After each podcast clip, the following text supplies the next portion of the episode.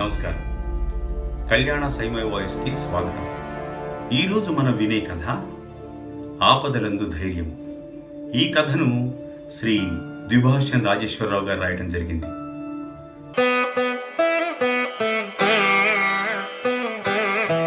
December పది రెండు వేల పద్దెనిమిది. రాత్రి పది గంటల పది నిమిషాలు. తుఫాను బాధితుల సహాయార్థం విరాళాల సేకరణ నిమిత్తం ఆస్ట్రియా స్వచ్ఛంద సంస్థ నిర్వహించిన శోభారాణి నృత్య ప్రదర్శన విజయవంతంగా ముగిసింది. ప్రేక్షకులందరూ వెళ్ళిపోవడంతో అప్పటికే హాలు ఖాళీ అయిపోయింది. స్టేజీ వెనుక సంస్థ కార్యదర్శి శ్రీమతి సుధాశంకర్తో పాటు మరో నలుగురు మిత్రులు మాత్రం మిగిలారు. మిత్రుల అభినందనలకు కృతజ్ఞతలు చెబుతూ ఉంటే రమణి ఆమె భర్త రంజన్ అక్కడికి వచ్చారు. రియల్లీ గ్రేట్ సుధా ప్రోగ్రాం బ్రహ్మాండంగా జరిపించావు. అంటూ మా వారు నిన్ను తెగబెచ్చుకుంటున్నారు అంటూ ఉంటే సిగ్గుపడుతూ థ్యాంక్ యూ. అంది మెల్లగా. సుధా నీ కారు కనపడదే? అడిగింది రమణి. డ్రైవర్కి రెండు రోజులుగా జ్వరం అందుకని క్యాబ్లో వచ్చాను. మళ్ళీ ఏదో క్యాబ్ చూసుకోవాలి అంటూ ఉంటే ఆమె మాటలు కట్టుబడుతూ నో నో మాతో పాటు వచ్చేయండి మిమ్మల్ని డ్రాప్ చేసి వెళ్తాం అన్నాడు రంజన్ చొరవగా. సుధా మాతో వచ్చేయి అంది రమణి కూడా సుధా చెయ్యి ఆప్యాయంగా తన చేతులకు తీసుకుంటూ. సరే అంటూ మిత్రులకు వీడ్కోలు చెప్పి ఆ దంపతుల వెంట హాలు బయటకు వచ్చి కారెక్కింది. కారు కదలగానే కళ్ళు మూసుకుని రిలాక్సింగ్గా వెనక్కు వాలింది. సుధా భర్త శంకర్ రిఫైనరీ మేనేజర్గా పనిచేస్తున్నాడు. తమ పెళ్ళైన రెండు సంవత్సరాలు కూడా తిరగకుండానే అతడిని ట్రైనింగ్ నిమిత్తం దుబాయ్ పంపించారు. మళ్ళీ నెలలో అతడు తిరిగి వచ్చేస్తాడు. అతడు దుబాయ్ వెళ్ళిన గత ఏడాదిగా గోళ్ళు గిల్లుకుంటూ ఇంట్లో ఒంటరిగా కూర్చోకుండా ఆశ్రయ స్వచ్ఛంద సేవా సంస్థలో చేరి కార్యదర్శిగా బాధ్యతలు నెత్తికెత్తుకుని సమాజానికి కొంత సేవ చేస్తున్నానన్న తృప్తితో కాలం గడుపుతోంది. సుధా బాగా అలసిపోయావు కదూ? ముందు మా ఇంటికి వెళ్ళిపోదాం. టిఫిన్ పూరి హాట్ ప్యాక్లో రెడీగా ఉంది. డెజర్ట్ ఫ్రూట్ సలాడ్ ఫ్రిడ్జ్లో ఉంది. తిన్నాక మేము వచ్చి నేను డ్రాప్ చేస్తాం. అంది రమణి. నోనో మరోసారి వస్తాను అంది సుధా మొగబాటం ప్రదర్శిస్తూ. మరోసారి మళ్ళీ వద్దురుగాని ఒకసారి మా ఆతిథ్యం రుచి చూస్తే మళ్ళీ మీరే వస్తానంటారు. ఏమంటావు రమణి? అన్నాడు రంజన్ వెనక్కి తిరిగి భార్య వంక చూసి నవ్వుతూ. సుధా కాదనకు. ఈ రాత్రికి నువ్వు మా అతిథివి అంతే అంది రమణి. నిజానికి సుధకు రమణితో పరిచయం తక్కువే. ఆమె భర్త రంజన్ ఊళ్ళో స్థితిపరుడుగా పేరు మూసిన సివిల్ కాంట్రాక్టర్గా మాత్రమే తెలుసు. ఈ సమయంలో వాళ్ళకి శ్రమ ఇవ్వటం ఇష్టం లేదు. కానీ మరీ ముండిగా కాదనటం బాగుండదని మౌనంగా ఉండిపోయింది. కారు ఐదు నిమిషాల్లో విద్యానగర్ కాలనీలో ఒక బంగ్లా పోర్టికోలో ఆగింది. కారు దిగి ఆ దంపతుల వెంట లోనికి నడిచింది Sudha. Drawing cum dining hall. Hall చాలా విశాలంగా అధునాతనంగా ఉంది. హాల్లో నుండి మేడ మీదకి మెట్లున్నాయి. సుధను సోఫాలో రిలాక్స్ అవ్వమని చెప్పి నాలుగు ఇంగ్లీష్ పత్రికలు ఎదురుగా టీపాయ్ మీద పడేసి దంపతులిద్దరూ మేడ మీదకి వెళ్ళారు ఐదు నిమిషాల తర్వాత మూడు లెమన్ జ్యూస్ గ్లాసుల ట్రేతో రమణి అక్కడికి వచ్చి దాన్ని పదిలంగా టీపాయ్ మీద ఉంచింది. తర్వాత రెండు నిమిషాల్లో రంజన్ కూడా డ్రెస్ మార్చుకుని సారీ ఫర్ ద డిలే అంటూ వచ్చి సుధ ఎదురుగా సోఫాలో కూర్చున్నాడు. ఒక్కసారిగా ఏదో మత్తైన అత్తరు పరిమళం హాల్ అంతా వ్యాపించినట్లయింది. లైమ్ జ్యూస్ తీసుకోండి ఇది మీలాంటి అతిథులకు ప్రత్యేకం అంటూ ట్రేలోంచి గ్లాసు తీసి సుధకు అందిస్తూ ఉంటే అతని చేతి వేళ్ళు వేడిగా తగిలాయి అతడు కావాలనే తగిలించాడని అర్థమైంది సుధకు. జ్యూస్ నోటి దగ్గర పెట్టుకుని రెండుసార్లు సిప్ చేసేసరికి కాస్త చేదుగా అదోలా అనిపించింది. బలవంతంగా మరో రెండు గొక్కలు తాగి గ్లాసు పక్కన పెట్టేలోగానే దంపతులిద్దరూ తమ తమ చేతుల్లోని గ్లాసులను నాలుగు గుక్కల్లో ఖాళీ చేసేశారు. తరువాత రుమాలుతో పెదాలు ఒత్తుకుంటూ అడిగింది రమణి మీ శ్రీవారు దుబాయ్ వెళ్ళి ఏడాది అయిపోతుంది కదూ? నువ్వు ఒంటరిగా ఎలా ఉండగలుగుతున్నావు సుధా? అదలా ఉంచితే ఆ పురుషుడు మాత్రం నిన్ను విడిచి ఇంతకాలం ఎలా ఉంటున్నాడు? మా పెళ్ళై నాలుగేళ్ళు దాటిపోతున్నా నేను ఒక్కరోజు దగ్గర లేకపోతే నిద్ర పట్టదు మా శ్రీవారికి కదండి? అంటూ చిలిపిగా రంజన్ వంక చూసింది. ఆమె మాటలు కొంత వెగటుగా తోచినా మౌనంగా ఉండిపోయింది సుధా. అప్పటికే బుర్ర కాస్త దిమ్ముగా అవటం వలన జ్యూసులో మత్తు పదార్థం ఏదైనా కలిసిందేమోననే అనుమానం కూడా వచ్చింది.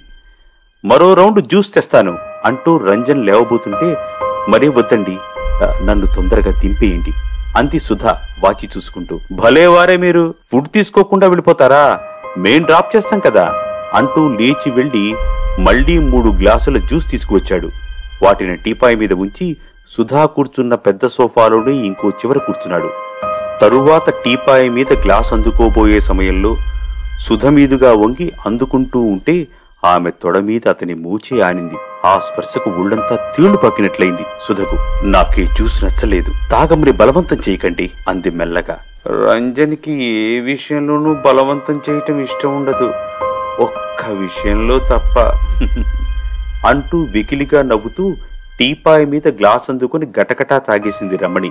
యు నాటీ అంటూ సుధ మీదుగా వంగి రమణి తొడ మీద గిల్లాడు రంజన్. అమ్మో అంటూ చిలిపిగా అరిచి తరువాత బొంగమూతి పెట్టి మరీ మూటు సరసం బాబు మీతో వేగటం కష్టం. నీ ఆయన కూడా ఇంతేనా సుధా? అంటూ అడిగింది. వాళ్ళాయన నా అంత మోటు కాదేమో. ఏమంటారు? అంటూ చిలిపిగా సుధ కళ్ళల్లోకి చూస్తూ అడిగాడు. సుధకు పరిస్థితి క్రమేణా అర్థమవుతోంది. ఏదో కుటిల ప్రయత్నం జరుగుతోందని అవగాహనకు వచ్చింది. రమణిని నమ్మి తాను వాళ్ళ ఆతిథ్యానికి ఒప్పుకుంది. కాని ఆమె ప్రవర్తన మాటలు కూడా తన భర్త దుష్ట ప్రయత్నానికి ప్రోత్సహించేవిగా అనిపిస్తున్నాయి. మనసులో భయంతో పాటు ఎన్నో సందేహాలు ముసురుకున్నాయి. సాధ్యమైనంత తొందరగా అక్కడ నుండి బయటపడాలి. భయపడి లాభం లేదు. ఇలాంటి సమయాల్లో కావలసింది ధైర్యం సమయస్ఫూర్తి సాహసం అని మనసులో గట్టిగా తీర్మానించుకుని మెదడుకు పదును పెడుతూ మౌనంగా ఉండిపోయింది. అంతలోనే రమడి తన సోఫాలోంచి లేచి వచ్చి కిందకు వంగి సగం తాగి వదిలేసిన జ్యూస్ గ్లాస్ తీసి సుధకు అందిస్తూ మై డియర్ నా కోసం ఈ కాస్త ఖాళీ చేసే టిఫిన్ చేసేద్దాం అంటూ సుధ పక్కనే కూలబడింది. దాంతో సుధ రంజన్కు మరింత దగ్గరగా జరగవలసి వచ్చింది. రమణి ప్లీజ్ నన్ను బలవంతం చేయకు అంది ముడుచుకుని కూర్చుంటూ. సుధ రమణి భర్త వంక తిరిగి చూశారా? సుధ ఎంత తెలివైనదో నన్ను బలవంతం చేయొద్దంటుంది. పోనీ మీరు బలవంతం చేయండి అంది ముద్దు ముద్దుగా. ఏం సుధ నేను బలవంతం చేయనా? అన్నాడు రంజన్ ఏకవచనంలోకి దిగిపోతూ. ఏంటండి? మీరు మరీను సుధా గాబర పడిపోతోంది మీరు నిజంగా బలవంతం చేస్తారనుకుంటోంది. అంటూ అదోలా మాట్లాడుతూ వికిలిగా నవ్వింది రమణి. సుధా గాబర పడకండి హాయిగా టిఫిన్ తినేసి మనం ఎంజాయ్ చేద్దాం. అంతా అయిపోయాక మిమ్మల్ని ఇంటి దగ్గర దింపేసే బాధ్యత నాది. ఇప్పుడు కాకపోతే రేపొద్దున్న. డోంట్ వర్రీ అంటూ చొరవగా సుధ కుడి చేయి పట్టుకుని తన వైపు బలంగా లాక్కున్నాడు రంజన్. ఊహించని ఈ పరిణామానికి తట్టుకోలేక అతని ఒడిలో పడిపోయింది సుధ. యు రాస్కిల్ అంటూ తిట్టబోయింది కాని అంతలోనే తనను తాను కంట్రోల్ చేసుకుంది. పిల్ల బెదిరిపోతుంది మరి మోటు సరసం చేయకండి అంటూ రమణి నవ్వుతోంది. అతను తన మీద వంగుతూ ఉంటే అతనిని వెనక్కు తోసి చివుక్కున లేచి నిలబడింది. అతడు బలిష్టమైన పురుషుడు. అతని భార్య కూడా అతనికి వత్తాసు పలుకుతోంది. తాను ఇద్దరిని వెదిరించలేదు కాబట్టి ఏదో మాయోపాయంతో ఇక్కడి నుండి బయటపడాలి. తొందరగా ఒక నిశ్చయానికి వచ్చిన దాని మళ్ళీ రమణి వంక తిరిగి చిరునవ్వు ముఖానికి పులుముకుంటూ ప్లీజ్ వాష్రూమ్కు తీసుకువెళ్ళు అంటూ అడిగింది. తప్పకుండా నువ్వెంత కోఆపరేటివ్గా ఉంటావు అనుకోలేదు జానవే అంటూ లేచి నిలబడి రా అంటూ ముందుకు నడిచింది. డియర్ మేడ మీద మన బెడ్రూమ్కి తీసుకువెళ్ళు ఆ రూమ్ చూస్తే మరి మన ఇల్లు వదలనంటుంది అన్నాడు రంజన్. సోఫాలోని వ్యానిటీ బ్యాగ్ అందుకుని ఆమె వెంటే మెట్ల వైపు నడిచింది సుధ. తన ప్రవర్తనకు సుధ ఎలా ప్రతిఘటిస్తుందో అని భయపడ్డ రంజన్కు ఆమె ఎంతో కూల్గా ఉండిపోవటం మాత్రం ఆనందాన్ని కలిగించింది. మేడపైకి వెళ్ళాక అదుగో ఆ మూడో గదే మా బెడ్రూమ్ అంటూ ముందుకు నడిచి డోరుకున్న తాళం తెరిచి లోపలకు దారితీసింది. ఆమె లోపలకు వెళ్ళడమే తరువాయి. గభాలున తలుపు బలంగా లాగి బయట తాళం పెట్టేసింది సుధా. తాళం పడిందని నిర్ధారించుకుని గబగబా మెట్లవైపు కదిలింది. ఒక శత్రువును బంధించడం జరిగింది. ఇక అసలైన దుర్మార్గుని ఎదుర్కోవాలి. అనుకుంటూ హ్యాండ్ బ్యాగులోంచి ఒక వస్తువును బయటకు లాగి కుడి అరచేతిలో మూసి పట్టుకుని గబగబా మెట్లు దిగింది. మెట్ల వంకే ఆతృతగా చూస్తున్న రంజన్ రమణి ఏది? అంటూ అడిగాడు.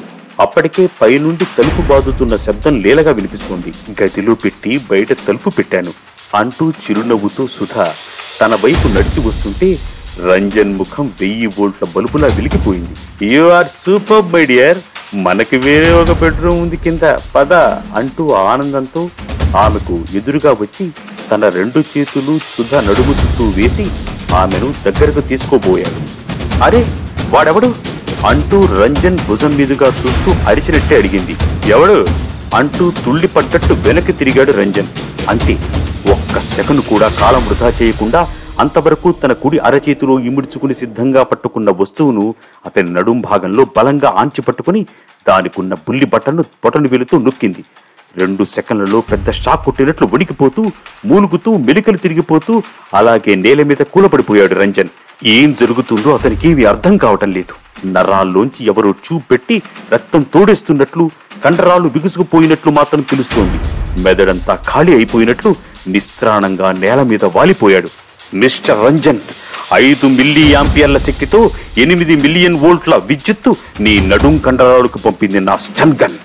చచ్చిపోవులే కానీ మరో పావు గంట వరకు నువ్వెందుకు పనికిరావు? అంటూ అరిచినట్లే చెప్పి గబగబా బయటకు వచ్చి వీధి తలుపుకు గొళ్ళెం పెట్టి రోడ్డు మీదకు చేరుకుంది. పరిగెడుతున్నట్లే నడిచి దగ్గర జంక్షన్లో ఉన్న ఆటో ఎక్కి టూ టౌన్ పోలీస్ స్టేషన్కు పోనీ అంది. నవంబర్ ఇరవై ఐదు రెండు వేల పంతొమ్మిది ఉదయం పదకొండు గంటలు. ఆశ్రయ సోదరీమణులందరికీ నా నమస్కారం. ఈ రోజున మనం అంతర్జాతీయ స్త్రీ హింసా నివారణ దినోత్సవంగా ప్రపంచమంతటా ఘనంగా జరుపుకుంటున్నాం. ఐక్యరాజ్య సమితి తీర్మానం మేరకు స్త్రీలపై జరిగే లైంగిక దాడులు హింసాకాండను ఖండిస్తూ గత ఇరవై సంవత్సరాలుగా ప్రపంచవ్యాప్తంగా ఈ రోజును ప్రత్యేక దినంగా పాటిస్తూ ఆచరిస్తున్న సంగతి మీ అందరికీ తెలుసు. క్రితం డిసెంబర్లో తన మీద లైంగిక దాడి జరిగినప్పుడు ఎంతో సాహసంతో వ్యవహరించి బడా కాంట్రాక్టర్ రంజన్ బారి నుండి బయటపడటమే కాకుండా వెంటనే రాత్రికి రాత్రి పోలీస్ స్టేషన్కు వచ్చి రాతపూర్వకమైన ఫిర్యాదు ఇచ్చి తరువాత సుమారు తొమ్మిది నెలలు కోర్టుకు తిరిగి ఆ మృగాడిని కటకటాల వెనక్కు పంపటానికి మా డిపార్ట్మెంటుకు ఎంతో సహకరించిన శ్రీమతి సుధ గారికి ఈ పవిత్రమైన రోజున అభినందనలు తెలియజేస్తున్నాను. ఈవిడ కేవలం ఎనిమిది వందలకు బజారులో దొరికే ఒక స్టన్ గన్ను ఉపయోగించి తన మీద జరిగిన లైంగిక దాడిని సమర్థవంతంగా ఎదుర్కోగలిగారు. పెప్పర్ స్ప్రే షన్గన్ గన్ వంటి ఆత్మరక్షణ ఆయుధాల వినియోగ విషయంలో స్త్రీలలో మరింత చైతన్యం తీసుకురావటానికి ఈ వేల్ట్ నుండి ఒక నెల రోజుల పాటు లేడీ హోమ్ గార్డ్స్ టీం ద్వారా ఒక ప్రచార కార్యక్రమం పెద్ద ఎత్తున నిర్వహించటానికి నిశ్చయించాం. ఆ ప్రచార కార్యక్రమ కమిటీ అధ్యక్షులుగా శ్రీమతి సుధ గారిని పాతిక వేల రూపాయల పారితోషికంతో నియమిస్తున్నామని తెలియజేయడానికి ఆనందిస్తున్నాను. అనగాని సభ చప్పట్లతో మారుమోగిపోయింది. ఇప్పుడు శ్రీమతి సుధ గారు తమ స్పందన తెలియజేస్తారు అంటూ మైకును ఆమె చేతికి అందించారు పోలీస్ కమిషనర్ అరవిందరావు. అందరికీ నమస్కారం. కమిషనర్ గారికి ప్రత్యేక ధన్యవాదాలు. వారు ఎంతో నమ్మకంతో నాకిచ్చిన బాధ్యతను నిజాయితీతో అంకిత భావంతో నిర్వర్తిస్తానని సభాముఖంగా వాగ్దానం చేస్తున్నాను. నాకు ప్రకటించిన పారితోషకం ఈ ప్రచార కార్యక్రమానికి విరాళంగా ఇచ్చేస్తానని మనవి చేస్తున్నాను. నాకు లభించిన అరుదైన ఈ గౌరవాన్ని మా అమ్మకు అంకితం చేస్తున్నాను. ఎందుకంటే అంటూ ఉంటే సుధ గొంతు దుఃఖంతో పూడుకుపోయింది. నా ఐదవ ఏటని నాన్న చనిపోతే సర్వస్వం అయిపించిన నా తల్లి. నా పన్నెండో ఏటని మేము అద్దకుండే ఇంటి యజమాని లైంగిక దాడిని ధైర్యంగా ఎదిరించి పోరాడి చివరకు ఆ పోరాటంలోనే నా కళ్ళ ఎదుటి ప్రాణాలు విడిచింది. ఆ దుర్మార్గుడు మాత్రం చట్టానికి చిక్కకుండా తప్పించుకున్నాడు. ఆమె సాహసానికి అంకితం. అనే మాటలు పూడుకుపోయిన గొంతుకు నుండి బయటికి రాలేదు. కాస్త సమయం వహించి టేబుల్ మీద గ్లాస్ అందుకుని రెండు గుక్కల నీళ్ళు తాగి ఎందుకంటే ఎందుకంటే నా తల్లి నాకు నూరు పోసిన ఆపదలందు ధైర్యము అనే పద్యం మాత్రం నాకు నిరంతరం గుర్తు ఉంటుంది. అంటూ కళ్ళు తుడుచుకుని సభకు నమస్కరించి కూర్చుండిపోయింది. విజయందు వాంఛా పరివృద్ధియున్ ప్రకృతి సిద్ధ గుణములు సజనాళికిన్.